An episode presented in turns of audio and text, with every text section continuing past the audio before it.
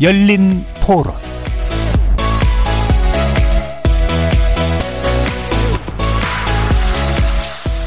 안녕하십니까. KBS 열린 토론 정준희입니다.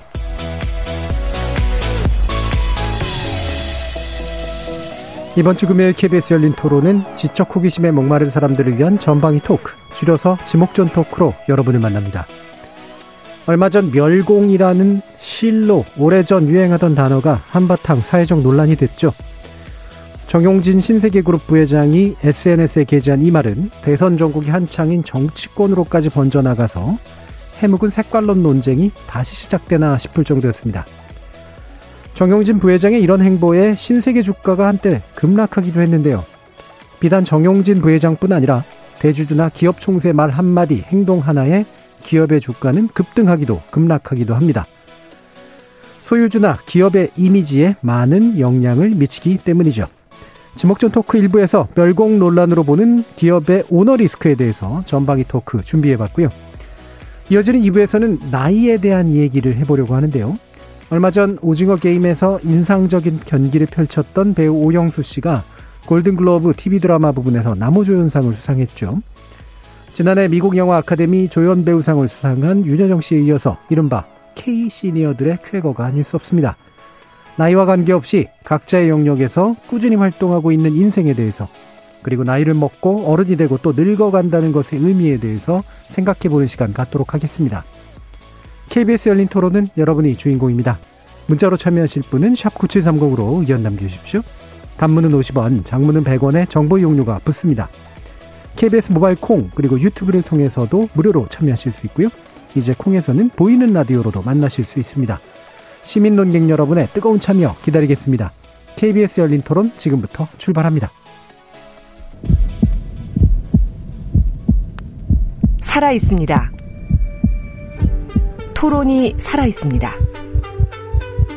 살아있는 토론, KBS 열린 토론. 토론은 라디오가 진짜입니다. 진짜 토론, KBS 열린 토론.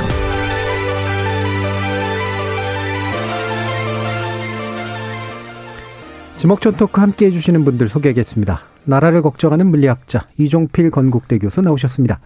안녕하세요. 이종필입니다. 냉철한 마음 탐구자 신경인류학자 박한선 박사 나오셨습니다. 안녕하세요. 박한선입니다. 사람 사랑 공감의 소설가 서유미 작가 나오셨습니다. 안녕하세요. 서유미입니다. 규정을 거부한다. 한국 여성 변호사의 손정혜 변호사 함께 해주셨습니다. 안녕하세요. 손정혜입니다. 자, 이렇게 물리학자, 신경인류학자, 소설가, 법률 전문가까지 각기 다른 전공, 개성, 지식을 가지신 네 분의 출연자와 함께 만들어가는 지적 호기심에 목마른 사람들을 위한 전방위 토크, 줄여서 지목전 토크, 제작진의 픽부터 시작해 보겠습니다. KBS 열린 토론. 대한항공, 땅콩회항. 저런 생각을 가진 사람이 그 리더의 자리에 있다라는 게 불쾌하고 잘못됐다 이런 생각을 가졌던 것 같아요. 당장 떠오르는 게 정영진 씨 있겠고 근데 그 양반 저기 중공이나 이런데 그쪽 공산국가 쪽에 갈 때 내면 그런저런 것들이 여러 가지 원한도 많을 테고 공산당들 때문에 그렇게 얘기하는데 좋죠 우리나라 어느 정도 힘이 있다고 생각하니까 저 정도 얘기를 했는데 그걸 정부에서 못 받아주고 확실하게 자기 의사를 표시하는데 기업은 지금 어쩌자고 그랬는지 모르지만 어쨌든 재밌었어요. 어찌됐건 이제 뭐 멸공되고 그 다음에 뭐 윤석열 후보가 뭐 또 하고 그런 부분들이 별로 썩 바람직해 보이진 않더라고요. 그게 미치는 파장들이 크잖아요. 뭐 오너가 만약에 뭐 이쪽 하면 그또 밑에 직원들이나 아니면 다 같이 영향을 미칠 수 있는 거니까 그런 부분들은 별로 좋지 않습니다. 오너들도 국민이잖아요. 하고 싶은 말은 해도 된다고 생각이 드는데 제가 팔로우를 하고 보고 있거든요. 공감되는 부분이 많긴 하더라고요. 최근에 주식을 좀 많이 하잖아요. 소위 말하는 개미들. 근데 이 오너 리스크라는 그런 것 때문에 그러니까 오너의 말과 행동으로 인해 이제 벌어지는 그런 여파들을 막기 위해 사전에 막기 위해서 정부가 좀 나서서 기업 규제를 좀 했으면 좋겠다. 예, 제작진의 픽, 어, 오너 리스크에 관련된 이야기이긴 합니다만, 그, 어, 재료를 제공했던 게 지난번에 있었던 멸공 논란이어서요. 관련된 이야기 먼저 좀 나눠보려고 합니다. 멸공 논란을 어떻게 정의하시는지 이종필 교수님. 참 여러 가지 생각이 들었는데요. 예. 진짜 저도 오랜만에 들어본 단어고 예. 이거는 쌍팔년도 아니고 쌍칠년 감성인 것 같은데 예. 먼저 두 가지만 말씀드리면은 그래서 일단 너무 구리다. 음. 지금이 어느 시대인데라는 생각이 들었어요. 예. BTS하고 오징어 게임이 전 세계를 휩쓸고 있고 음.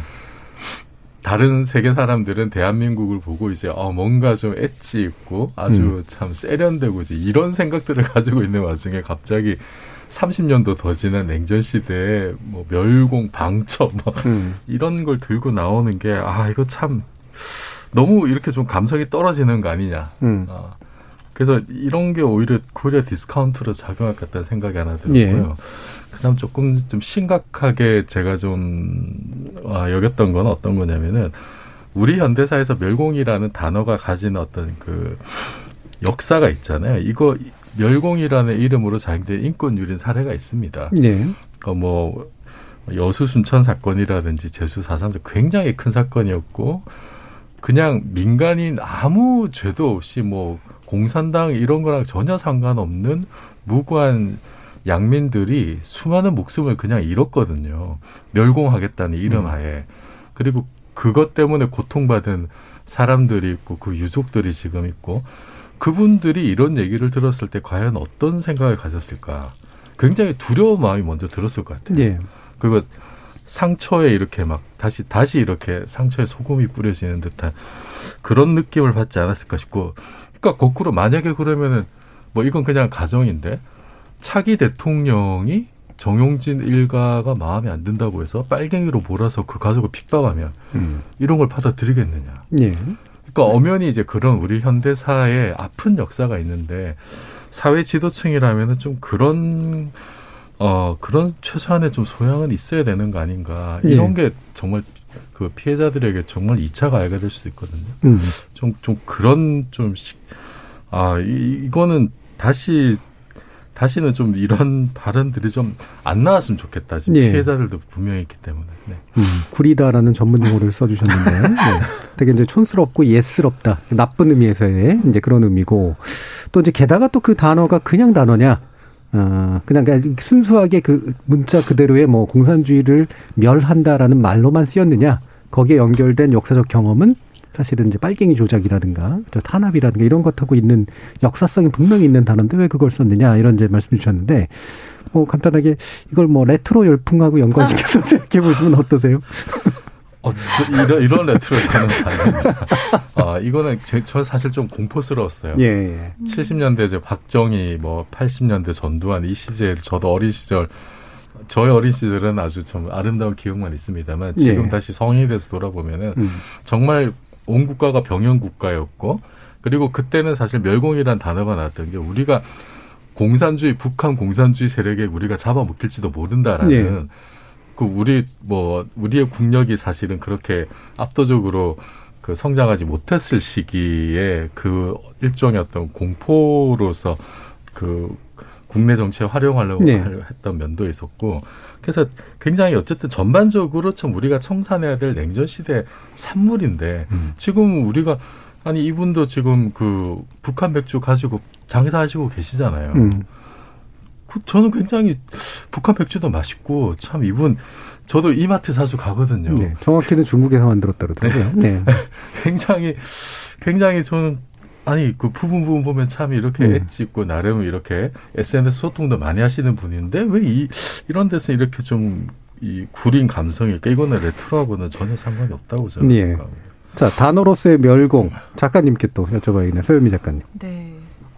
이 제가 어릴 때 이제 우리 반공 글짓기도 하고 예. 반공 포스터도 예, 중요한 건 반공은 또 멸공 그 다음에 와요. 맞아요. 네. 그래서 사실 반공이란 단어를 많이 들었는데 그 단어도 사실 이제 많이 안 얘기하게 예. 됐거든요. 근데 반공이 이제 어쩌면 공산주의에 반대하는 음. 건데 멸공은 이제 멸하잖아요. 예. 근데 예전에 정말 그 담벼락에 그 멸공 방첩이라고 그 철간판 같은 거막 붙어 있었던 예. 기억이 나요. 이게 공산주의나 공산주의자를 멸하고 간첩 활동을 막아서 나라를 보호하자 예, 이런 예. 건데 그 밑에 이제 간첩 신고 뭐 112 뭐 이런 거 붙어 있었던 기억이 나요. 근데 음, 이 군가에도 멸공의 횃불이라는 군가가 있더라고요. 제가 찾아보니까. 예. 그래서 사실은 좀 어떤 분들에게는 되게 아무런 그런 뭐 특별하게 이렇게 막 아주 세거나 뭐 이렇게 무섭거나 또 이런 감흥이 없을 수도 있고 어떤 분들에게는 어, 너무 깊이 묻어놨던 단어를 또 갑자기 왜 드러냈지라는 생각을 할 수도 있을 것 같고 네. 저도 왜 이 단어를 꺼냈을까 좀 곰, 이렇게 궁금했는데 이 정용진 부회장이 사실 SNS 활동을 되게 활발하게 했었고 그 SNS를 통해서 조금 그 셀럽처럼 이제 사람들에게 어떻게 보면 기업의 어떤 총수라는 느낌보다는 좀 옆집에 잘 사는 아저씨 같은 되게 친근한 이미지 때문에 신세계 백화점 자체가 좀 약간 젊은 이미지를 많이 갖게 네. 된 것도 있었거든요. 근데 11월부터 지난 그 11월부터 사실은 계속 좀 나는 공산당이 싫어 이런 식의 것들을 차근히 올리고 있는 끝에 음. 이제 멸공이 사실 나오게 돼서 뭐 보통 사람들은 사실 속내를 잘 모르지만 어이 SNS에 이걸 올린 걸 보고 사실 또 저도 이제 여러 가지 마음이 들었던 게이 SNS를 개인의 페이지로 봐야 되는가 네. 개인이 정말 그냥 갖는 개인으로서의 소회 뭐 약간의 불만 뭐 좋은 거 이런 걸로 봐야 되는지 아니면 이분은 이제 개인의 위치만이 아니라 어떤 어, 굉장히 중요한 기업인으로서의 위치에 있으니까 이런 또 편가르기를 하는 어떤 말들에 대해서 좀 고민을 하면서 올려야 되는지 예. 음, 그런 생각도 좀 하게 되더라고요. 그러니까 실제로 이게 이제 뭐 음, 옛날 같다라고 얘기는 해주셨었지만 어 이게 한편으로는 세대별로 이렇게 그 여기에 연관돼 있는 감성이 좀 다른 것 같아요. 예, 이종필 교수님 같은 세대는 지겨운 그리고 굉장히 끔찍한 그런 단어로서 이제 회상이 되고 더 윗세대 같은 경우는 일종의 뭐 자기 정체성? 뭐 이런 것에 좀 연관이 되고 지금 어린 세대들 같은 경우는 그 아픔보다는 약간 일배식 놀이 같은 거. 민주화라든가 뭐 공산당 뭐 이런 것들의 말을 굉장히 장난처럼 이렇게 사용해서 비틀어 사용하는 그런 언어 습관, 언어 유희 이런 거하고 연결이 돼서 저는 일종의 서로 다른 의미로 활용한 세대 포 이론의 변형이 아닌가 이런 생각이 좀 들었는데 실제로도 그렇게 좀 놀아졌어요. 그래서 정치권에서는 연세가 좀 있으신 분들의 놀이처럼 이렇게 됐고 또 젊은 층들의 일부가 또 그걸 받기도 하고 그랬는데 이런 현상 어떻게 보셨어요, 박한수 박사님? 그 멸공이라는 말 자체는 뭐 누가 올려도 저는 상관없다고 생각합니다. 음. 멸공이든 반일이든 반미든 반중이든 SNS는 자신의 의견을 자유롭게 내, 내세우는 곳이니까 그걸 무슨 이유 글을 올렸다고 해서 또 비난을 할 수도 있어요. 근데 네, 비난의 자유도 있고요. 뭐 그게 그 자체가 뭐, 와, 뭐 패륜적이라든지 반인륜적이라든지 이렇게 생각하지는 않아요. 사실 존 F 케네디도 공산주의자가 되고 싶으면 베를린에 와서 와라. 뭐 이런 얘기를 한 적이 있었고 윈스턴 처칠도 서구 세계의 위협은 공산주의에서 올 것이다. 이런 말 한 적이 있거든요. 왜?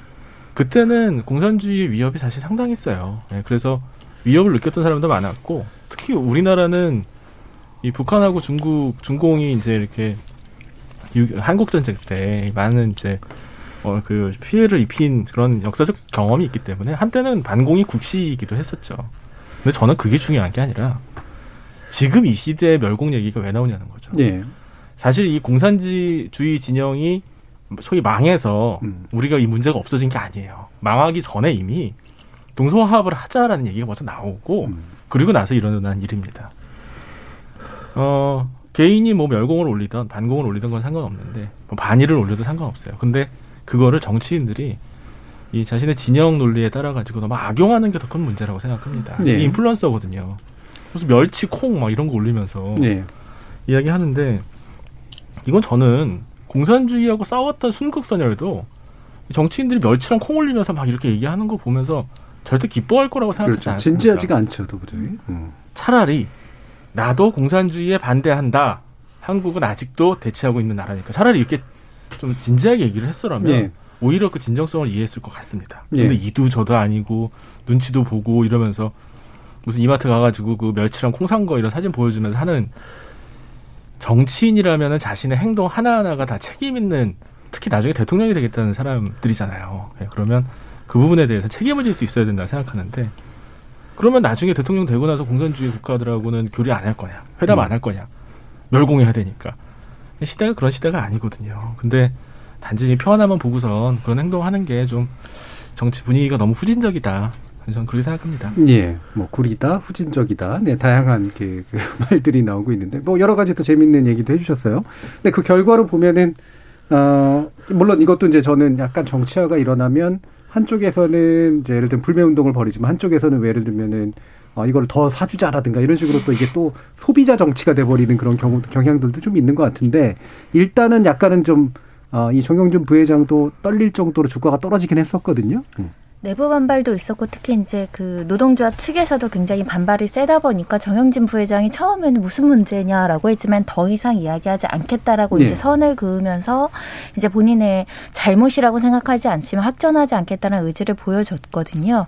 그래서 주가도 급락하고 이렇게 사회적으로 이제 비난 목소리도 좀 있다 보니까 과연 이제 이게 기업 총수들이 특히 이제 경영인으로서의 가지고 있는 사회적 책무는 무엇인가에 대한 물음도 많이 던져졌던 것 같고요. 네. 저는 사실 법 학도라든가 대학생들한테 이거 논술 문제로 던져주면 어마어마한 쟁점 다섯 개를 뽑을 수 있을 것 같습니다. 네, 다섯 개. 사실은 정치적 의견 표현의 자유가 기업인이라서 제한될 수 있는가에 대한 이익 충돌, 권리 충돌 문제가 예. 있거든요.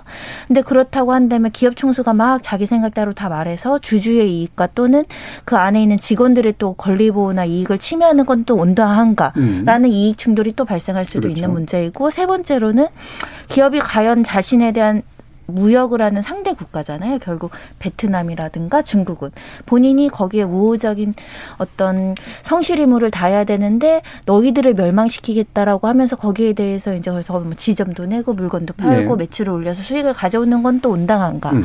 그런 여러 가지 관점에서 이제 우리가 토론할 수 있는 주제를 이번에 만들었다고 생각을 하고요. 일단 뭐 주가가 떨어지니까 오너 리스크 이야기도 나왔는데 보통 오너 리스크는 범죄, 배임 행령을 한다던가 뭐 땅콩 해양이라든가 이제 갑질 문제 이랬을 때 나왔는데 이번 사안은 내 머릿속의 생각을 인스타 그러니까 SNS에 씀으로 인해서 발생한 오너 리스크여서 새로운 형태의 또 오너 리스크를 준 예, 예, 거거든요. 예. 이걸 오너 리스크 범죄에 넣을 것이냐? 음. 그럼 앞으로 모든 기업인들은 자기의 생각을 SNS에 올리기가 굉장히 위축될 수도 네. 있잖아요. 네. 그런 관점에서 좀 토론이 더 진행됐으면 좋겠다라고 생각을 예. 하죠. 그러니까 오너 리스크였던 건 맞는데 이게 이제 배임처럼 명확히 범죄 행위로 인해서 생긴 리스크라면 책임을 물을 수 있는데 표현한 거 가지고 결과적으로 생긴 리스크를 가지고 책임을 물을 수 있게 되느냐 이런 문제라는 거잖아요. 우리 사회가 익숙하지 음. 않은 게 연예인들이 정치적으로 편향된 연예인들을 많이 못 만나보고 기업인들이나 공적으로 이렇게 많이 알려진 이런 어, 유명 재벌 총수가 정치적 의견 평을 막 열심히 한 전례들이 별로 없어요. 오히려 예, 보통 안 하죠. 아예 대통령 선거에 나온 이제 정 회장님 같은 분을 제외하면은 굉장히 정치적인 중립성을 표방하거든요. 근데 이제 정영진 부회장 이제 젊으신 세대라서 그런지 제가 저도 이거 계속 보고 있는데 어, 그냥 정치적인 어떤 한 특정 부분을 좀 지지하는 듯한 글을 좀 올리시긴 하는 것 네. 같아요. 아주 두드러지게 올리시진 않는데 음. 그게 기업 의 경영의 어떤 책임과 사명감으로 또 연결돼야 되느냐 정치랑 또 경영은 분리해서 봐줘야 되느냐 그런 음. 고민이 생기더라고요. 예. 결국 아까 이제 박한수 박사님도 얘기해 주셨지만 이런 멸공 내지 반공적 태도가 진지한 신념이냐 아니면 치기 어린 관종의 어떤 모습이냐. 예, 되게 애매하지만 저는 후자에 물론 혐의를 훨씬 더 많이 듭니다만 그러니까 이런 행동을 했겠지라고. 왜냐하면 손해를 감수하면서까지 이념적으로 치열하게 뭔가를 한 것 같지는 않아요. 예. 근데 특정한 어떤 부분까지 이렇게 툭 하고 튀어나왔는데 그게 예상하지 못한 범위에서 이제 어, 반발이 나왔던 이제 그런 케이스라고 이제 보여지는데 어떠세요? 이종필 교수님은? 저는 그 뭐 아주 즉흥적이거나 음. 그 여러 요소들이 굉장히 결합이 돼 있는데, 그러니까 뭐 이제 일배놀이라든지 네. 이런 거, 뭐 고맙고 미안하다 이런 표현들 음. 많이 썼던.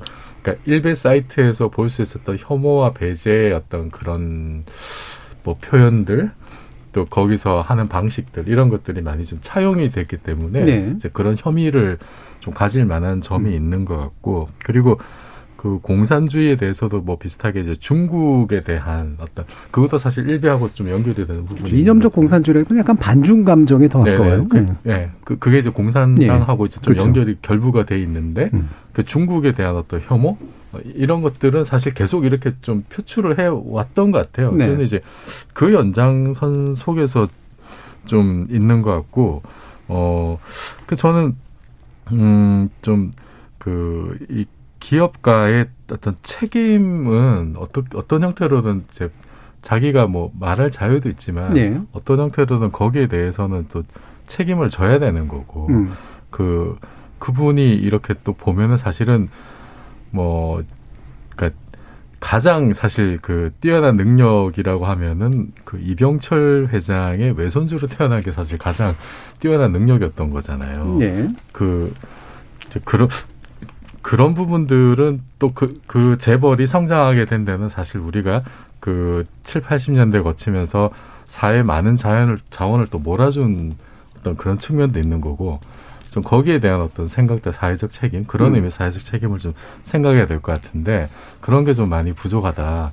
그리고 사실은 공, 그 공산주의의 나쁜 점들을 답습하고 있는 게 또 한국의 재벌이거든요. 그렇죠. 예를 들면 같은 뭐 거요. 예, 음. 삼대 세습 뭐 경영권 세습이라든지 오너 일가 이익이 다른 모든 이익에 우선하는 다른 네. 뭐 소액 주주들의 이익보다도 오너 일가가 가장 그 최우선시 된다든지 그 죄를 지어도 처벌도 잘 안 받아요. 음. 그건 이제 뭐 사법적인 문제긴 원적인 합니다. 것. 네. 음. 그 다음에 언론 통제도 굉장히 잘하고 있습니다. 네.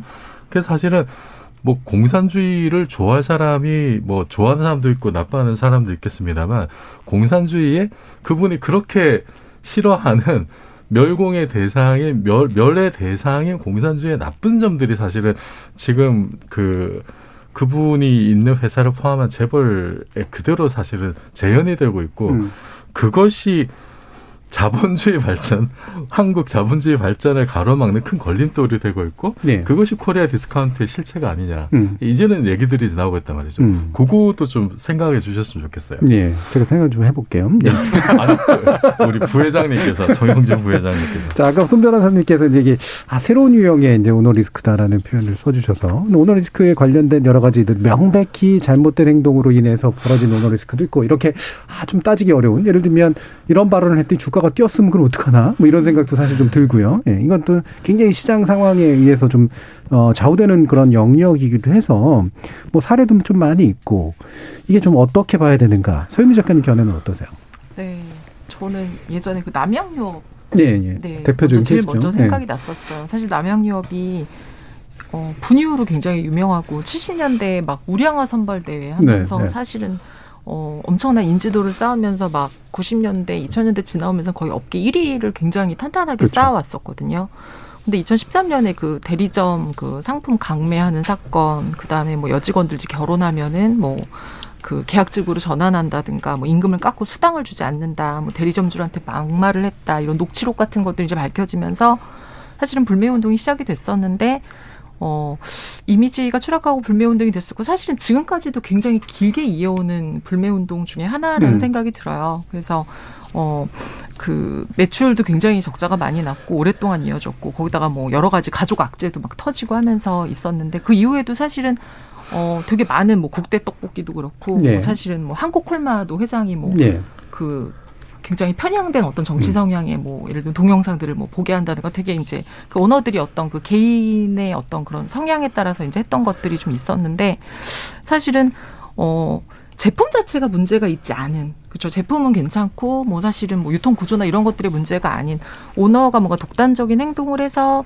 대리점이나 그러니까 남양 그 유업도 대리점주들이 막 그 눈물에 호소도 하고 막 네. 이랬었던 기억이 있었는데 직원들이 피해 입는 것에 대해서도 사실은 좀 생각을 해보게 되더라고요. 저도 이제 사실은 어 남양유업 거를 살 때 한동안 그 불매를 주저했던. 하면서 주저하게 됐고 근데 사실은 이제 불매를 할 때는 뭐 그때 유니클로에서도 그 우리가 이제 뭐 사지 않고 가지 예, 않는다 예. 이제 일본 그 제품 불매 운동 할 때도 그 부- 유니클로 그 이제 그 대표 책임자가 그런 얘기를 했었거든요. 한국에서 불매 운동 오래 가지 않을 것이다. 어, 지금까지 오래 간 음. 적이 없었다. 잠깐 하고 말 것이다라는 얘기를 했었거든요. 그래서 근데 불을 다시 질렀죠. 예. 네, 그래서 이제 다시 사실은 어떻게 보면 조금 예. 주춤했었다가 이제 불을 많이 지르고 실제로 어 지점도 많이 이제 매장 수도 굉장히 음. 많이 썼고 한 2년 가까이 이제 계속 적자를 이제 유지를 하다가 최근에 이제 흑자로 돌아섰다고 하긴 하더라고요. 매장이 줄어서 그렇더라고요. 예. 맞아요. 매장이 많이 줄어서. 운영비가 많이 줄어서. 네, 근데 어 사실은 보면은 소비자들이 이제는 조금 뭐라 그럴까 어 어떤 아 여기 안 좋다 여기 나빠 나를 납득할 수 없게끔 그러니까 내가 어 소화할 수 없는 방식으로 나쁘다라고 생각을 하면 어떤 방식으로든 조금 신념을 불매를 통해서 드러내는 이런 이제 좀 흔히 미닝아웃이라고 하더라고요. 미닝아웃을 하는 방식으로 이제 어, 리스크를 좀 주려고 하는 게 이제 있는 것 같아요. 근데 어 아까 말씀드린 것처럼 아 이게 이 오너의 것 때문에 대리점이나 그 밑에서 일하는 사람들이 이제 피해를 입는 것에 대해서는 우리가 어떻게 해야 될까에 그렇죠. 대한 예. 고민을 좀 하게 되는 것 예, 같아요. 이두 가지 측면이 있는 것 같은데요. 하나는 이제 일종의 가치 소비 현- 현상이 나타나고 있는 건 맞는 것 같고, 그게 흔히 응징하는 그런 이제 그 불매 운동도 있고, 거꾸로는 돈줄 내준다 그래가지고 예, 마음에 들면은 가가지고 막 팔아주는 아, 거, 맞아요. 예, 이런 행동, 약간 이제 두 가지가 다 반대 방향으로 연결된 가치 소비의 성향이 확실히 좀 커지고 있는 측면이 있다. 근데 그 과정에서 이제 가치적 판단을 내릴 때 억울하게 당하는 그 피고용자들은 어떻게 해야 될 것이냐. 사실 또 가맹점주들이 또 피- 입는 피해 같은 거 이런 것들도 꽤 있기 때문에 결국 이 가치에 대한 혼돈이 또 오게 되는 그런 측면도 분명히 있는 것 같거든요. 자, 이 심리적인 문제와 연관이 좀 돼 있는데 어떠세요, 박한수 박사님? 그 이제 경영학 하시는 분은 이건 이제 휴브리스라고 하죠. 네. 최고 경영자들이 가지고 있는 오만한 태도들. 어, 보통 이제 창업자들이 이런 경우가 많거든요. 이- 뭐 일론 머스크도 사실 SNS 때문에 문제가 많았고 자칫하면 잘릴 뻔했죠. 예. 근데 창업자들은 약간 그런 부분에서 조금 허용해주는 분위기가 그런 있어요. 것도 있죠. 예. 왜냐하면 완전 밑바닥에서 모든 걸 음. 만든 사람들한테는 어, 저 사람의 감을 좀 믿어보자 하는 거죠. 물론 이제 문제가 생기면 또 본인이 다 안고 음. 가는 거죠. 그런데 이제 꼭 그렇지 않은 경우들이 이제 한국 사회에서 이, 이 자본주의에서 좀 많이 벌어지는 것 같습니다. 아까 이종필 교수님이 말씀하셨던 것처럼 이 공산주의의 반대는 자유주의도 아니고 사실 자본주의거든요. 그래서 자본주의가 성숙을 하려면 주주자본주의가 먼저 확립이 돼야 돼요. 그 다음은 또 나중 문제고요. 네. 그런데 한국의 이 대주주들은 좀 과대 편향돼 있어요. 예, 사실 직장 생활 해보신 분들 아마 이거 들으시는 청취자분들 아시겠습니다만 직장에서 높은 자리에 올라가려면요 SNS에다가 정치글 같은 거 안 올려요. 음. 조심해야 되거든요. 네. 어떻게 해야 될지 모르는 상황에서 살얼음 팍 걷듯이 소비자의 눈치를 보는 다들 그러고 있는데 왜 어떻게 이 최고 경영자들 특히 주, 대주주들은 이런 행동을 할 수 있느냐 견제받지 않기 때문입니다. 작은 지분을 가지고 있어도 자신이 어떤 행동을 해도 주주들이 그, 그 사람을 끌어내리거나 그럴 방법이 없어요. 예. 과대 편향, 과대 힘이 너무 과대 과대하게 대표된. 좀 대표되어 음, 있는 음. 네, 그게 가장 큰 문제라 고 생각합니다. 예. 그런데 심리적으로 자신의 권력이 너무 높아지면 사람들은 반드시 이상한 행동을 함- 합니다. 휴브리스라고 아까 네. 표현하셨던 오만. 음. 사실 공산주의 국가 북한 거기도 거기야말로 오너 리스크가 제일 큰 나라예요, 진짜 전체 산 전체로. 예. 처음에는 혁신적 시도, 창조적, 아, 파괴적 창조 이런 것들이 기업을 크게 만들 수 있지만 어느 정도 무르익고 나면 안전하게 갈 수 있는 그런 길을 만들어야 돼요. 그런데 역설적으로 한국의 지금의 한국을 만든 대기업의 창업자들을 생각해 보세요. 그분들이 이런 정치적 얘기 경솔하게 어디서 하고 다녔나? 네. 절대 그러지 않았습니다. 그런데 왜 아버지만도 못하고 할아버지도 못, 만도 못한 이런 불필요한 문제를 일으키느냐? 차라리 정말 그걸 원한다면 대표직 나오고 정치를 직접 하면 됩니다. 말린 사람 아무도 없습니다. 그도 그렇죠. 버는 돈 쓰면 되는데 그죠? 네. 가치 투자를 하고. 그러지도 않고 예. 이런 식으로 뒤에서 문제만 만들고 그걸 또 정치인들이 따끔하게 얘기를 해야 됩니다. 이건 정치의 문제니까 우리가 알아서 하겠다라고 해야 음. 되는데 편승하고 좀 안타깝죠. 예. 그러니까 멸공이라고 얘기하지만 주주자본주의를 실현하지도 않는 이 오만함의 문제. 이건 뭐 그 개인의 정신 세계의 문제이기도 하지만 우리나라 법적 구조라든가 사회적 구조의 문제이기도 하죠. 굉장히 오랫동안 얘기하고 있었던 이제 견제받지 않는 우리 법 위에 있는 존재에 대한 대표적으로 이제 기업 총수들 이야기가 있었고요. 하지만 조금씩 조금씩 나아져서 얼마 전에 이제 대한항공 사내이사 연임권을 정말 대주주의 총수 일가의 의견과 배치되게 연임 불가시킨 사례가 있죠. 그게 이제 국민연금. 스튜어십 음. 코드를 이제 음. 행사를 한 건데 그것도 정말 오랫동안 음. 적극적으로 주주권 행사를 해야 된다 기관들이 그런 이야기를 했으나 한 번도 실행하지 않고 주저하다가 기업의 자율성을 이제 침해한다라는 비판 때문이었는데 그런 시도들이 있었고요. 말씀하신 대로 내가 뭔가 잘못하고 일을 잘못하고 의사결정에 대해서 주주의 기업 가치를 반하는 행동을 하면 나도 잘릴 수 있다. 이런 위기의식들이 있어야 되는데 아직까지는 그렇지 않죠. 특히 예. 이 뭐 대표이사든 이사를 해임하는 의사결정 기구들이 사실은 대부분 총수일가, 대부분 우호지분인 사람들이 들어오다 보니까 사실은 브레이크가 없는 조직들이 굉장히 많아서 준법 통제 기구라든가 반드시 이사 같은 게 한두 명 소수라고 하더라도 소액 주주들이나 일반 주주들의 의사에 합치되는 사람이 나가야 되는데 대부분은 그렇지 않다 보니까 이게 이제 투명성 문제 음. 그리고 한 사람이 브레이크 자- 밟지 않고 쭉 갔을 때 그걸 막을 수 없다는 것 그런 것들이 이제 우리 한국 기업이 문제다 지적이 많이 됐죠. 예. 그 stewardship code 이게 작년이나 재작년 이제 걸쳐서 많이 또 얘기하던 건데 국민연금이 이걸 행사하겠다고 하니까 우리나라 경제지들이 하나같이 국민연금 사회주의 뭐 이런 거를 또 얘기를 해서 어 기업의 이분들 독립성을 침해한다고 했죠. 그러니까요. 예. 이분들은 그러니까 그 이른바 작은 지분을 갖고 있는 대주주의 경영권이라고 하는 이상하게 자기들이 만든 개념은 어 되게 이제 소중하게 생각하면서 대, 다수의 국민들이 이익이 투, 들어가 있는 국민연금에 대해서는 그 지분의 가치에 대해서는 인정하지 않는 묘한 논리 구조를 가지고 있는 경우도 되게 많아요.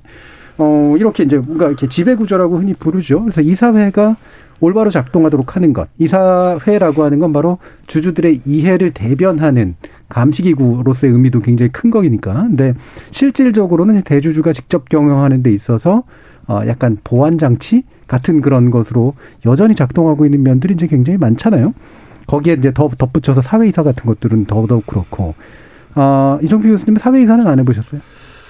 제가 그 뭐 무슨 저기 박물관 박물관. 네, 과, 아 저기 과학관. 아, 네, 약간 네, 공공기관. 네, 네, 네, 네, 예, 네. 예. 그렇죠. 그것도 일종의 사회이사 쪽 네. 예. 뭐 비슷한 음. 경험이 있긴 한데 그 사회이사제가 이제 IMF 겪으면서 이제 네. 도입이 된 걸로 알고 있는데요. 하나 재밌는 그 통계를 보니까 2019년 기준으로 그 10대 그룹 계열 상장사 102개 중에 이사회가 상정한 2,600개 안건 중에 부결된 안건이 딱 두 개였답니다. 음. 하나하고 한진그룹에서. 그러니까 이뭐 삼성그룹 같은 경우에 이제 뭐 계열사 상장 뭐 상장 사회이사가 57명, 뭐 현대차도 50명 이렇게 굉장히 많은데 사회이사들이 음. 그러니까 이 지금 그뭐 하나나 한진을 빼고는 그 두 건을 빼고는 전부 다 이제 그 모든 게 다 그냥 이제 거수기 역할만 했다는 네. 거죠.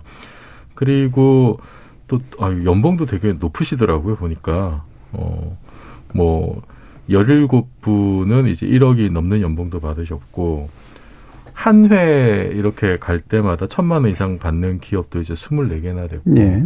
그런데 이제 제대로 이 견제와 뭐 이런 게 없었죠. 그 신세계 같은 경우도 이제 정영진 부회장이 그런 좀 사회적으로 무리를 일으키는 음. 발언을 했을 때는 이게 뭐 법적으로 문제가 되느냐 안 되느냐 법 규정으로 모든 게 이게 제어가 되는 거는 말이 안 되는 거잖아요. 네.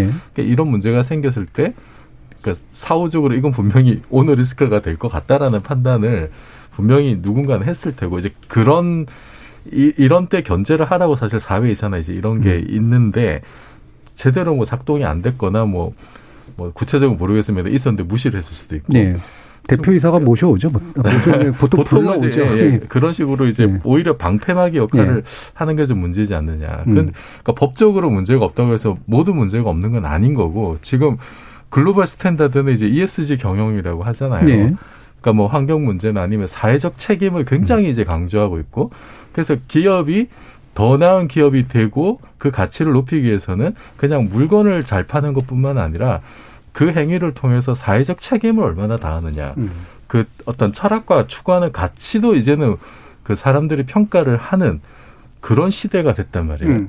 근데 그 부분을 좀, 좀 이번 기회에 다시 한번 좀 우리나라 기업들이 좀 생각을 해야 되는 게 아니냐. 예, 예. 네. 음. 이게 이사회라고 하는 제도가 주식회사 또는 이제 주주자본주의에 있어서도 굉장히 중요한 지배구조고 사실 이게 대부분의 기관들 특히나 공공기관들은 이사회라고 하는 것이 굉장히 중요한 지배 형태인데 아 이게 이제 어 우리가 뭐 영화 속의 뭐 이야기인지 는 모르겠습니다만 제대로 된 어떤 관리자 감시자 어, 의사결정자 역할을 하는 모습들을 저는 제가 경험한 이사회에서는 잘 못 봤거든요.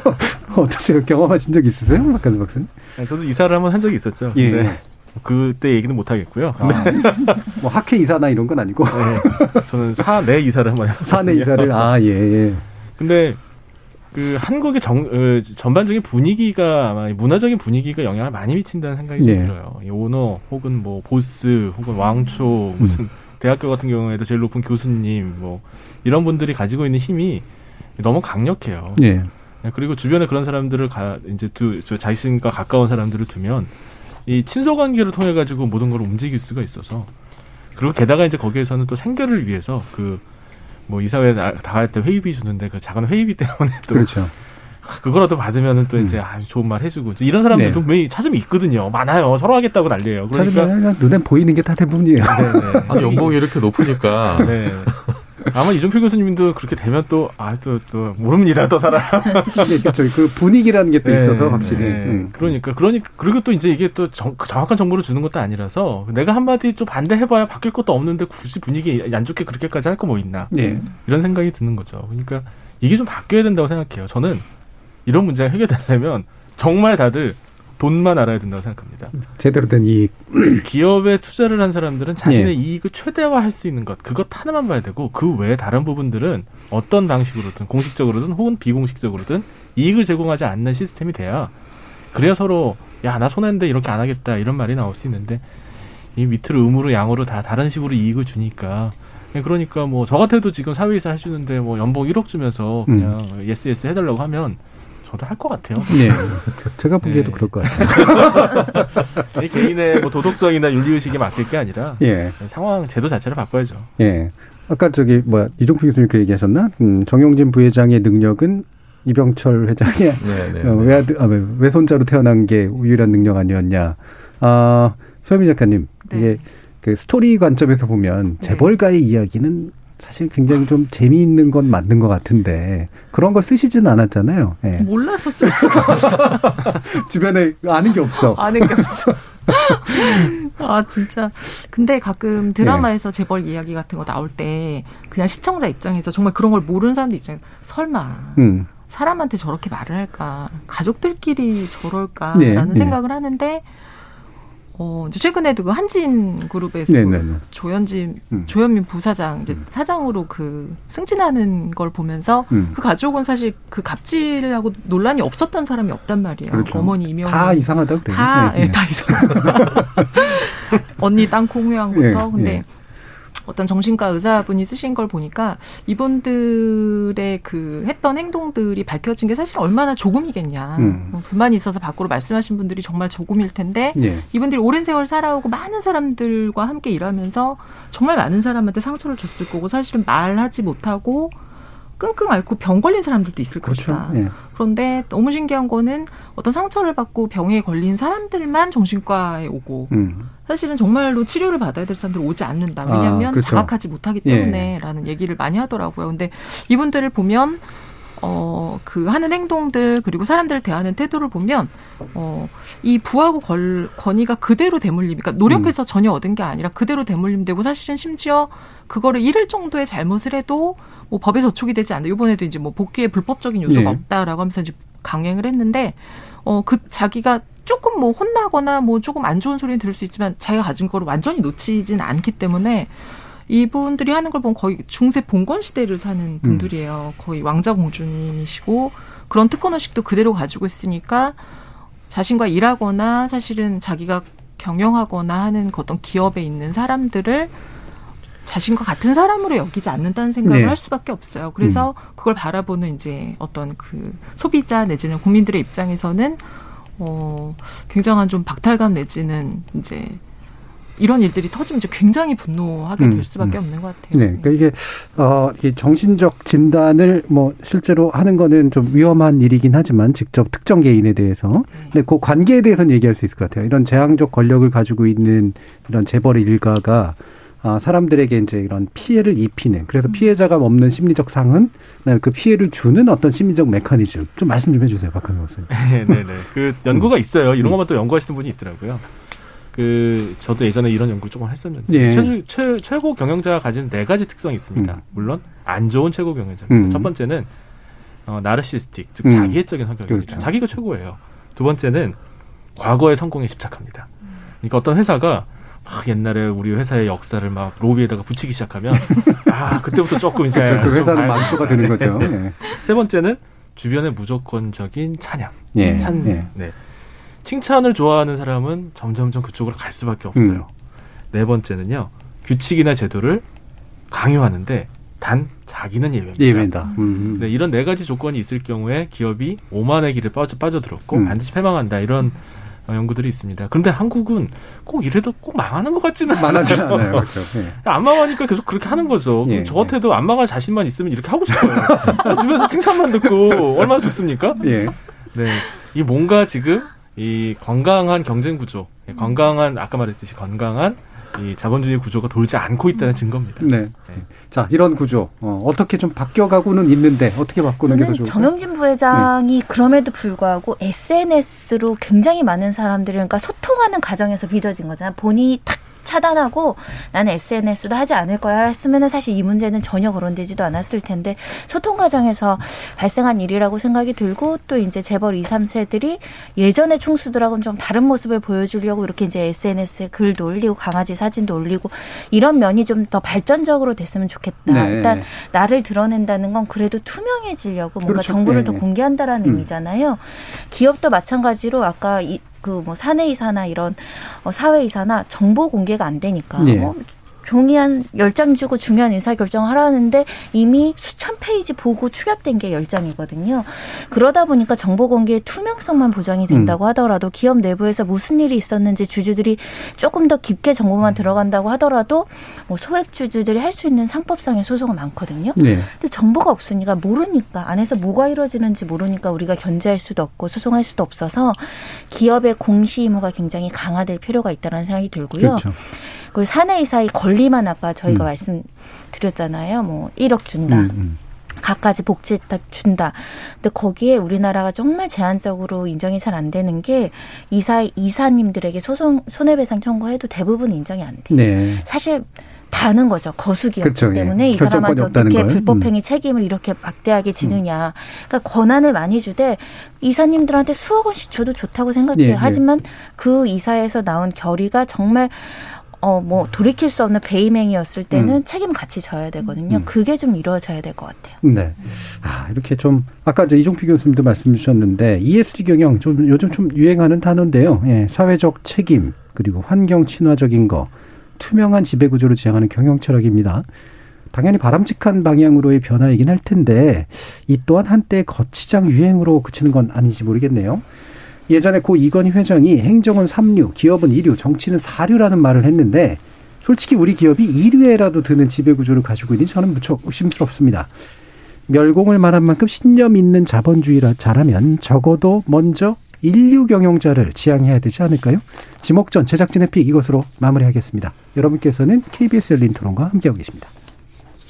Takita takita takita takita takita tadige nado tadige nado tadige nado ta takita takita takita takita takita tadige nado tadige nado tadige nado 물음표가 느낌표로 바뀌는 순간 KBS 열린 토론.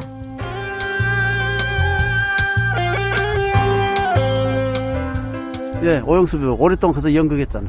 이번에 노년의 빛을 발해서 아, 기분 좋죠. 대한민국을 그렇게 알린 사람이 없잖아요. 그러니까 어르신들이 굉장히 자기 일을 오래 하신 장인 정신 훌륭하죠. 본받을 만하고 체력이 닿고 제가 하고 싶은 일이라면 그게 나에게 있을까요? 이순재 할아버지도 아저씨도 연세가 진짜 많으시잖아요. 건강이 해롭한다면 나이는 중요하지 않은 것 같아요. 저는 이제 한국 나이로 62세 끝까지 100세까지라도 일하고 싶어요. 근데 남들이 이제 시선이 무서워서 위험하다라고 생각을 하니까 그만두는 거지. 그렇지 않은 이상은 개인 비즈니스를 다 하고 싶다는 거죠. 할 수 있는 한 최대한 하는 게 좋지 않을까. 저는 빨리 은퇴하고 싶어요. 일에 얽매이고 싶지 않아서. 사람 일만 하고 살 수는 없잖아요. 쉬면서 살아야지.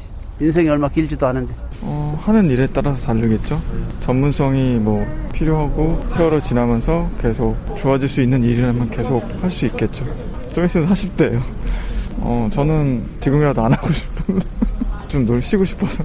늙어도 곱게 늙고 남들한테 영향력을 행사할 수 있는 그런 족적을 남길 수 있는 삶을 살아가고 싶다는 그런 마음으로 사는 거죠. 지적 호기심에 목마른 사람들을 위한 전방위 토크. 신경인류학자 박한선 박사, 물리학자이신 이종필 건국대 상호교양대 교수, 소설가 서유미 작가, 손정희 변호사 이렇게 네 분과 함께 하고 있는데요. 자, 출연자의 픽 서유미 작가님께서 어, 해주셨어요. 오영수님까 아니면 나입니까? 둘 다예요. 둘 다입니까? 근데 나이 쪽에 더 가까운 네. 것 같아요. 네.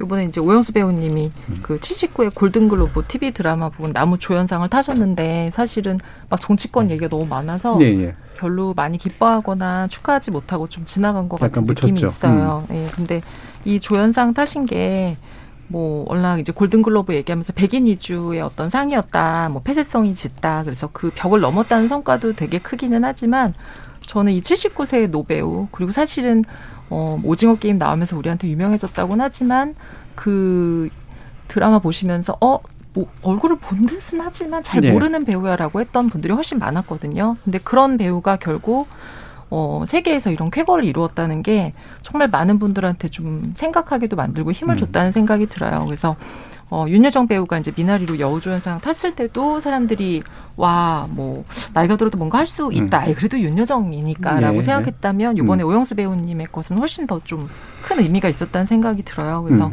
우리 사회가 진짜 고령화 사회가 되고 평균 수명도 굉장히 이제 늘어났는데 우리가 나이 든 뒤에 어떻게 살아야 할까? 이거는 이제 뭐 먹고 사는 문제만이 네. 아니라 인간으로서 즐거움도 느끼고 또 존엄도 지키고 그리고 또 어, 어떤 면에서는 또 이제 건강하게 또 오래 살기 때문에 뭔가 또 열정을 좀 쏟으면서 살아야 되는데 그런 것들을 좀 다 잘 할 수 있는 것에 대해서 한마디로 노년의 삶을 어떻게 우리가 살아야 할까에 대해서 좀 같이 생각해보는 계기가 될 것 같아요. 예. 이 오영수 배우 같은 경우에는 아마도 윤여정 씨하고는 좀 약간 차이가 느껴지는 게 윤여정 씨는 계속해서 이게 징후가 보였잖아요. 네. 그래서 이렇게 아 이게 나- 연세가 들어서 좀 캐릭터가 살짝 바뀌면서 음. 뭔가 예능에서도 잘 나가고 뭔가 있었는데 이게 터진 건데 오영수 배우 같은 경우에는 알긴 알지만 잘 모르겠는 분이 갑자기 터진 듯한 느낌이 들어서 아마 약간 또 다르게 느껴지긴 하는데 그 배우의 이제 그 실제 오징어 게임석 그 배우의 연기를 보거나 그럼 내공 느껴지고 특히 이제 이번에 수상 소감 보면서도 내공이 확 느껴지는 그런 게 있어서 이게 그냥 터진 건 아니었구나라는 느낌을 주는데 일단 어 손정희 변호사님은 그 대사라든가 연기에서 뭔가 인상적인 장면 있으셨어요? 어, 아, 뭐, 세계적으로 감명 깊게 이제 명대사 몇 개를 많이 남기셨잖아요. 네. 일단 우린 깐부잖아. 그리고 치킨 광고도 거절하는 그 네, 대범함과 그렇죠. 그 네. 수견함에 또 많은 사람들이 그렇죠. 박한우 놀랐고요. 박사님 했을 텐데. 저는 뭐 하죠. 네. 치킨만 줘도 합니다. 어, 자네가 날 속인 건 괜찮고 그거 말할 때 좀 소름 끼쳤었고요. 예, 예. 그리고 이제 마지막에 뭐 최대 반전 인물이셨으니까 이런 표현을 쓰셨거든요. 돈 없는 사람이나 돈 많은 사람이나 공통점이 음. 사는 게 재미가 없다는 네, 것. 네. 이것도 굉장히 많은 걸 생각하게 하더라고요. 음. 그래서 그 모든 면이 각각 각각 처음에 시작한 인물 캐릭터와 중간 캐릭터와 마지막 캐릭터 우리 뭐 다 죽는 거야 이런 캐릭터를 얘기했다가 갑자기 또 완전 반전의 모습으로 나타나는데 그 양면을 모두 여러 가지 면을 연기를 잘 하셔가지고 음. 아마 그래서 많은 분들이 아, 연기 잘하신다 했던 것 같아요. 네. 이런 연기로 골든글러브 수상한 거 충분히 그럴만했다라고 보세요, 박사. 아, 그럼요. 저는 네. 물론 이제 그 골든글러브 상은 우리가 흔히 알고 있는 아카데미 상보다는 좀 권위도 약간 떨어지고 좀 캐주얼한 상이라고는 하더라고요. 예.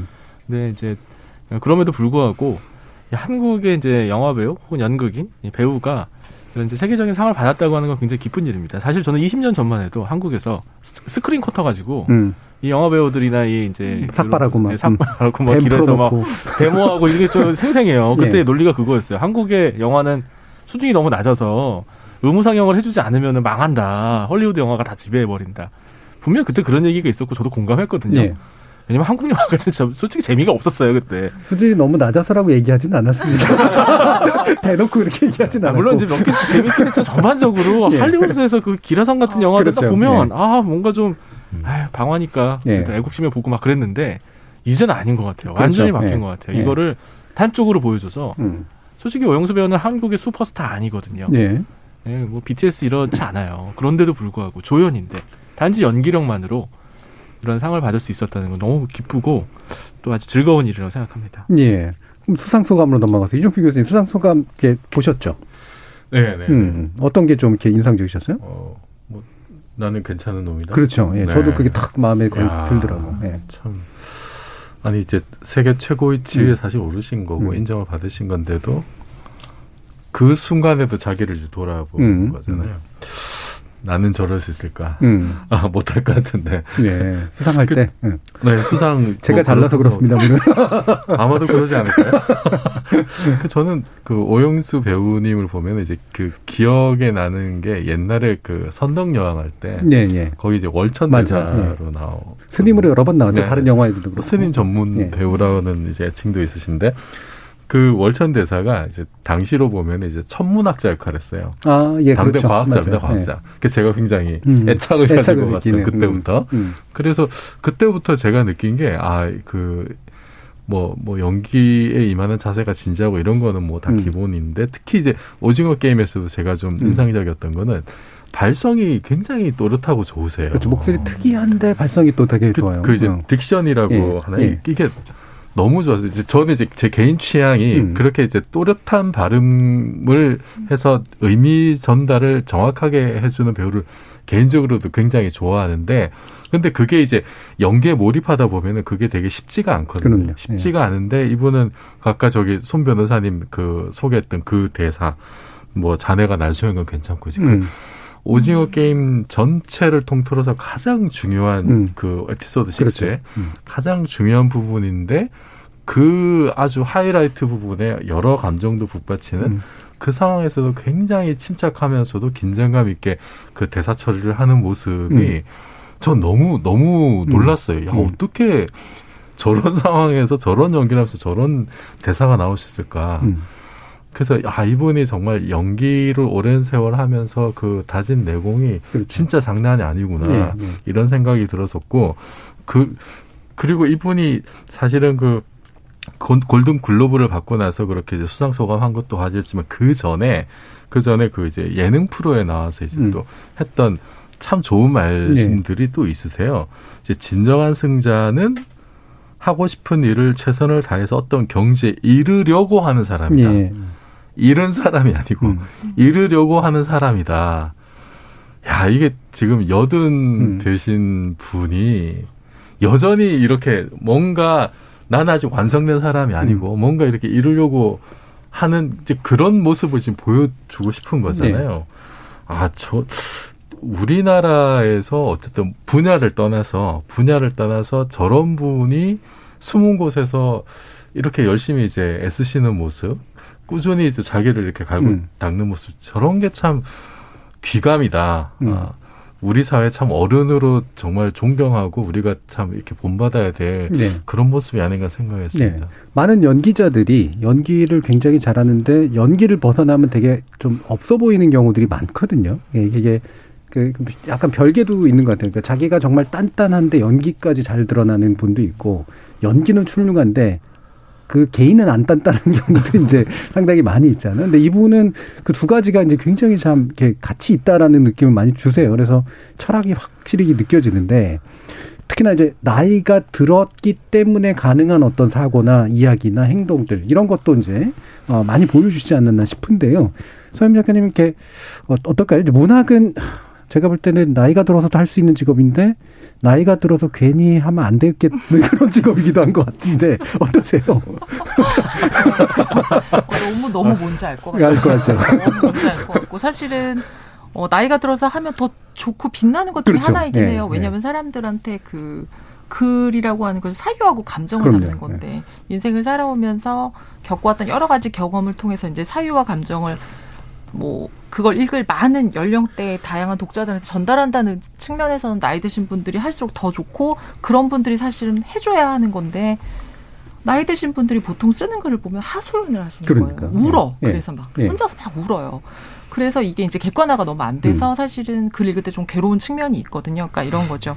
나이가 드신 것들을 어떤 방식으로 잘 전달할 수 있는가. 예, 승화시켜서. 자기가 어, 음. 삶 속에서 음. 가졌던 경험과 그 어떤 감정들 이런 것들 얼마나 잘 정리할 수 있는가가 되게 필요해서 배우를 하시는 분들은 연기로 잘 전달을 하시면 되고 이제 글을 쓰시는 분들은 자기가 쓰시려고 하는 이제 글의 어떤 장르에 더 시라면 시고 뭐 에세이라면 에세이 소설이라고 하는 그 장르적 성격을 조금 익히셔서 이제 하시면 좋은데 나이가 드시면서 그런 걸 익히시기가 너무 힘들고 하시기가 싫어요. 네. 그래서 사실은 무언가를 하시고 싶다. 내가 음. 나이 들어서 뭔가 잘하고 싶다라고 하면 사실 젊을 때부터 조금 차근하게 음. 그 어떤 장르 문법을 좀 해야죠. 익히는 네. 게좀 필요하기는 해요. 음.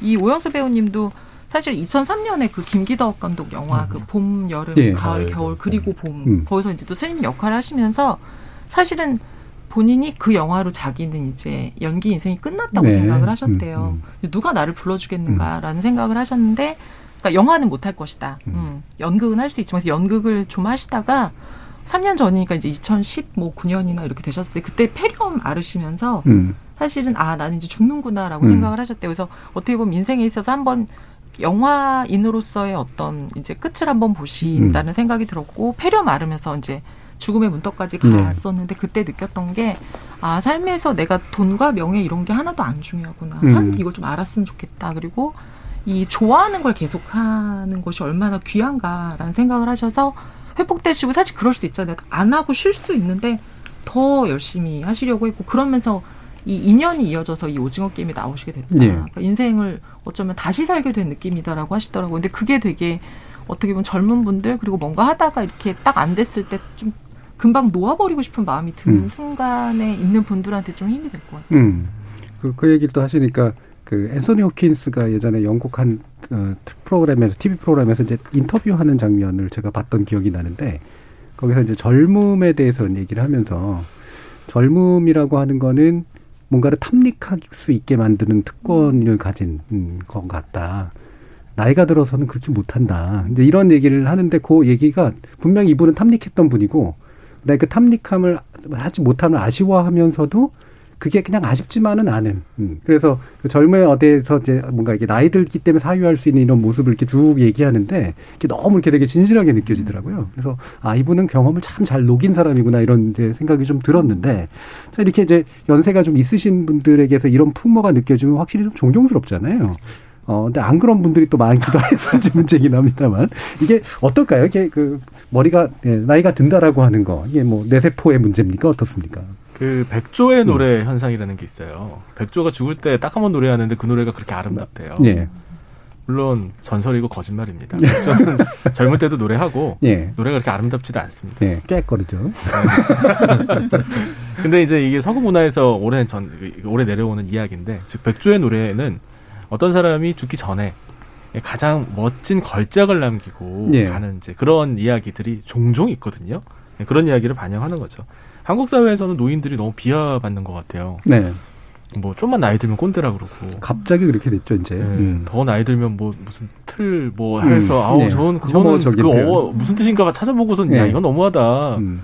아니 전통적으로 효를 중요시 여기서 음. 한국에서 이게 웬일이냐. 네, 그런데 어, 나이가 들면서 우리가 쌓아갈 수 있는 것들이 좀 있습니다. 예를 들어서 제가 아까 이제 그 서, 서현미 작가님 말씀하셨던 것처럼 제가 아이돌 배우가 되고 아이돌 가수가 되고 싶다면 그건 불가능합니다.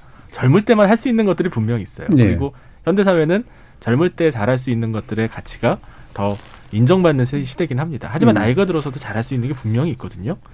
뭐 문학 같은 것도 그렇고 노벨상 같은 경우도요. 물리학상은 젊을 때 이룬 성과를 받지만 문학상은 나이가 들어서 쓴 이제 글 가지고 받는 경우가 많다고 하더라고요. 네, 그래서 이 나이가 들어서 우리가 얻을 수 있는 것들은 아까 말씀하셨던 것처럼 사회적 경험과 지혜 그리고 다음 세대에 물려줄 수 있는 그런 원숙한 어, 그런 가치들인데 우리 사회는 그런 것들에 대해서 너무 경시하고 있거나 무시하는 게 아닐까. 그래서 음. 우리의 이 기성세대가 쌓아왔던 수많은 지혜들을 그냥 길에다가 내버리고 있는 게 아닐까. 예. 그리고 세상에 무슨 일만 생기면 다 기성세대 탓이라고 하는데 솔직히 생각 얘기해서 지금의 노년 세대들이 젊었을 때 한국 상황은요. 와, 그때 기성세대는 정말 너무 너무 못했어요. 진짜 나라 망해가지고 막 딴 나라에 나라 국권 넘어가고 그렇죠. 전쟁 나고 그런데도 열심히 사셨거든요. 네. 지금은 그래서 이 정도 살게 됐는데 네, 무조건 문제가 있다고 해서 기성세대 노년세대 음. 욕할 게 아니라 이 그들이 가졌던 정말 어디에서도 찾을 수 없는 정말 어려웠던 시기를 견뎌냈던 그 힘들 네, 그런 것들을 우리가 들을 수 있으면 좋겠다는 예.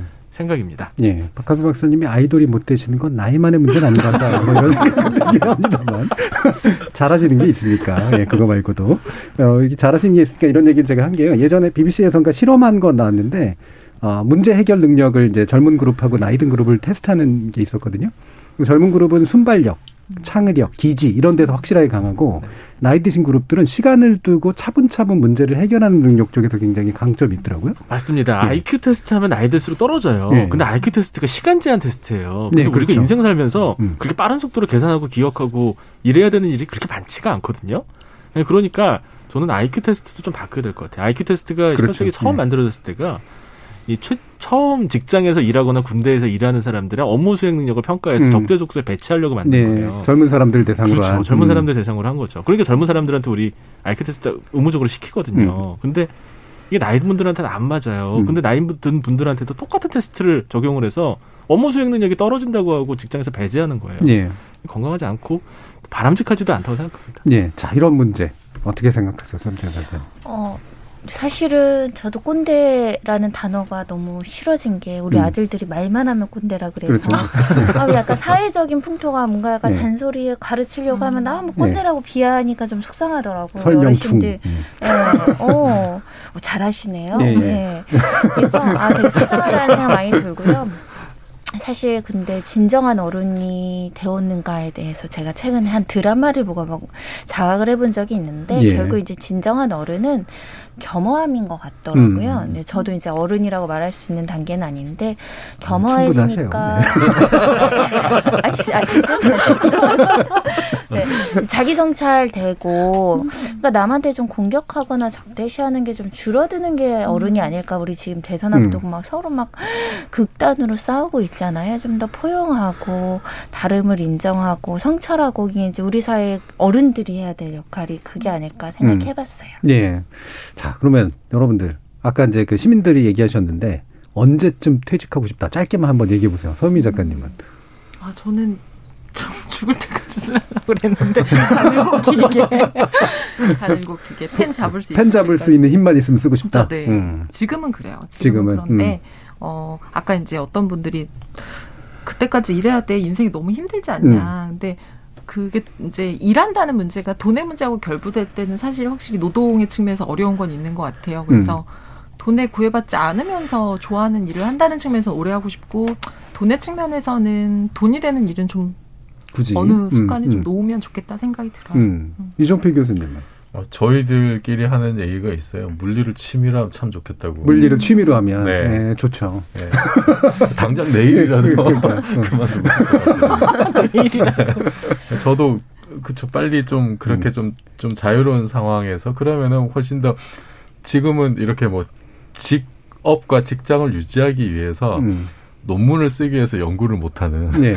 이제 그런 일들이 역설적인 일들이 벌어지잖아요. 음. 그러니까 좀 그런 얽매임에서 벗어나면은 정말 창의적인 생각도 음. 많이 나올 것 같고. 음. 그러니까 여기서는 또 이제 나이하고 상관이 없는 많은 분들이 부러워하는 전문직 자격증을 가진 두 분이 또 계신데 아, 은퇴 연령과 상관이 없잖아요. 그 우리 변호사님들 중에 초창기에는 헉, 굉장히 어르신이 이해 안 되시는 거예요. 음. 컴퓨터 타자를 못 치시니까 옆에 여직원이 말로 불러주면 써주거나 이제 손글씨 쓰시면 이렇게 써가지고 이제 서면 내시는 거 보고 되게 되게 놀랐던 적이 있었거든요. 아 그럼에도 불구하고 변론 업무를 하시고 계시는구나. 저는 사실 열린 토론에서 파이어족을 달아가지고 파이어족, 예, 되는 그쵸. 게 예. 목표였는데 음. KBS 열린 토론 같은 방송은 재밌으니까 계속 하고 싶고요. 변호사는 아 이렇게, 이렇게 약간 파이터니까 그렇죠. 성격도 예. 좀 사람을 좀 성격도 좀 고약해지고 하죠. 스트레스 많이 받아서 좀 중간 중간 좀 쉬면서 했으면 좋겠다는 생각 많이 하고 예. 있습니다. 그러니까 본업은 좀 쉬면서 하고 어, 부업은 재밌는 것 같고. 음, 즐겁습니다. 아, 제가 하는 방송 중에 열린 토론이 제일 즐거워요. 예. 네. 예. 어, 박한석 박사님은 아니, 뭐 한국 사람 아니 한국 사람뿐만이 아니라 모든 사람 다 똑같지 않겠습니까? 경제적 예. 은퇴는 지금이라도 하고 싶어요. 당장 예. 하고 싶은데 근데 그렇다고 해서 남은 인생을 허송세월하면서 보내고 싶지는 그렇죠. 않습니다. 예. 그리고 아까 이종필 교수님 말씀하셨던 것처럼 경제적으로 자유로워질 수 있으면은 더 내가 잘할 수 있는 일에 에너지를 쓸 수 있지 않을까라고 음. 생각합니다. 그 오영수 배우가 연극을 하셨거든요. 롱런의 비결은 경쟁이 없는 곳에 계셔서 그런지도 몰라요. 음. 이 연극은 돈이 잘 안 되니까 젊은 사람들이 관심만 갖고 들어갔다가 빠져오는 사람, 빠져나온 사람이 그렇게 많고 음. 지금 연극하시는 분들도 투잡하시는 분들이 참 많다고 하더라고요. 그래서 저는 그런 생각을 해봤습니다. 앞으로 내가 오랫동안 일을 하고 싶다면 경쟁이 적은 곳에서 차근차근 실력을 쌓아나가는 게 답일 수도 있겠다라는 예. 그런 생각도 합니다. 예, 경쟁이 적은 곳이 근데 돈이 안 되는 곳인 경우들이 많잖아요. 그것 예. 때문에 그거죠. 뭐. 네. 어, 그러면 또다시, 어, 나는 어떻게 늙고 싶다. 이번에 이종필 교수님부터. 점잖게 늙고 싶어요. 점잖게. 네. 음, 점잖은 사람이로 늙고 싶다. 음. 네, 점잖으면서 좀 그, 어, 계속 좀 저를 좀 이렇게 표현할 수 있는? 음. 그러면서 나를 드러내고 표현하면서 이렇게 사회와 자꾸 이렇게 상호작용을 해야, 음. 그래야 나 혼자서 갇혀가, 갇혀, 갇힌 상태에서 뭔가 좀 나쁜 의미의 꼰대가 되지 않고, 음. 어, 점잖음을 유지할 수 있을 것 같아요. 예, 점잖음을 유지하면서 하지만 자기 표현들은 계속 하는. 네네네. 음, 근데 그- 표현 때문에 좀 이상하게 후져지진 않는. 뭐 예, 다른 사람에게 좀 피해를 그렇죠. 주지 네. 않으면서 왜 표현하고 싶어 하시는 나이 드신 분들 많은데 그 표현이 점점 안 좋아지는 경우들이 많잖아요. 그러니까 네. 그게 그 올바른 소통이 되면은 음. 저는 그게 이제 점잖음을 유지할 수 있는 길이라고 보거든요. 그렇죠. 예. 소통이 막혀버리면은 내가 하는 행위들이 이게 점잖은 건지 꼰대짓인지를 음. 모르는 수가 있는데 음. 많이 소통을 하다 보면 계속 이게 자기를 좀 돌아보게 되니까 음. 좀 그런 식으로 좀 늙어가고 싶어요. 예. 어, 서유미 작가님은 계속 표현하실 텐데. 아, 예. 저는 사실 좀 귀여운 할머니가 되고 싶어요. 귀여운 할머니. 어. 제가 글 쓰는 거 말고 음. 어 나중에 하고 싶은 게 있는데 나중에 제가 이제 저도 늙으면 잠 못 드는 노인들을 위한 라디오 DJ를 하고 싶어요. 그래서 같이 예. 음악도 듣고 그 책도 낭송해주고 예. 사연이 오면 같이 이야기도 나누고 어, 잠못 드는 노인들이 반드시 잠 안 없는 노인을 좋아할 거라고. 그럴 수도 있겠지만 노인을 좋아하는 노인도 있을 거예요. 그렇죠. 예. 그런 거 되게 하고 싶어요. 그러니까 뭔가 모든 사실은 방송이나 매체들은 늘 어느 정도 중간 세대 젊은 사람들을 보통은. 위주로 사실 돌아가게 예. 되어 있거든요. 근데 이제 어 제가 나이가 들 쯤이면 사실 나이 많은 분들이 되게 많아질 거라는 음, 생각이 들어서 많아지죠. 그때 나이 드신 분들과 함께하는 그런 책도 읽고 막 음. 이러는 음, 그런 거 하고 싶어요. 지금 그 글 수업도 나이 드신 분들과 함께 또. 많아요. 예. 나이 드신 분들도 많고 젊은 친구들도 많고 해서 음. 글 수업을 딱 가면 이렇게 명절날 친척들의 모임 같아요. 10대부터 음. 70대까지 다 있어요. 음. 근데 자기네끼리 막 그 집에 가면 그렇게 안 부를 텐데 거기서만 막 형, 뭐 언니 막 이렇게 그렇죠. 불러요. 예, 예. 그래서 자기네끼리 너무 놀라요. 예. 그래서 예술은 참 좋은 거라는 생각이 들어요. 음, 맞네요. 예. 손정희 변호사님 어떻게 듣고 싶으세요? 조금 주변에 베풀면서 좀 선한 영향력 음. 있는 사람이 되고 싶어서 열심히 모으고 있습니다. 예.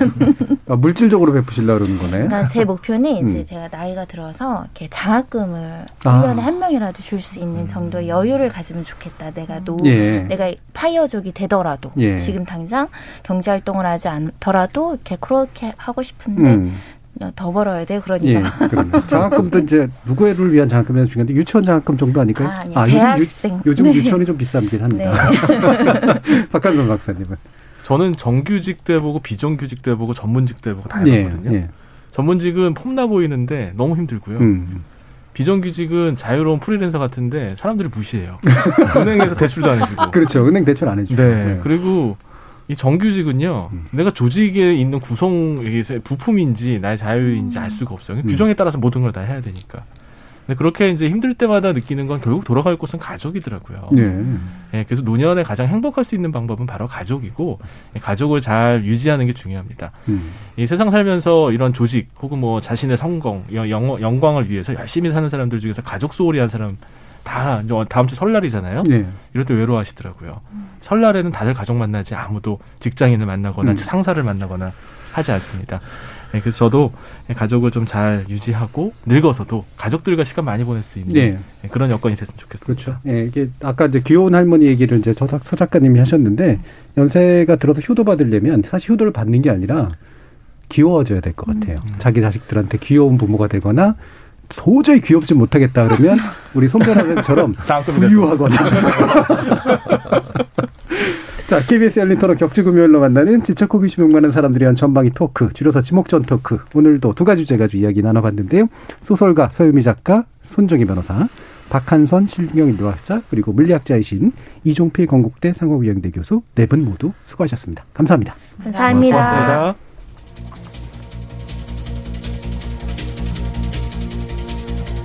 고맙습니다.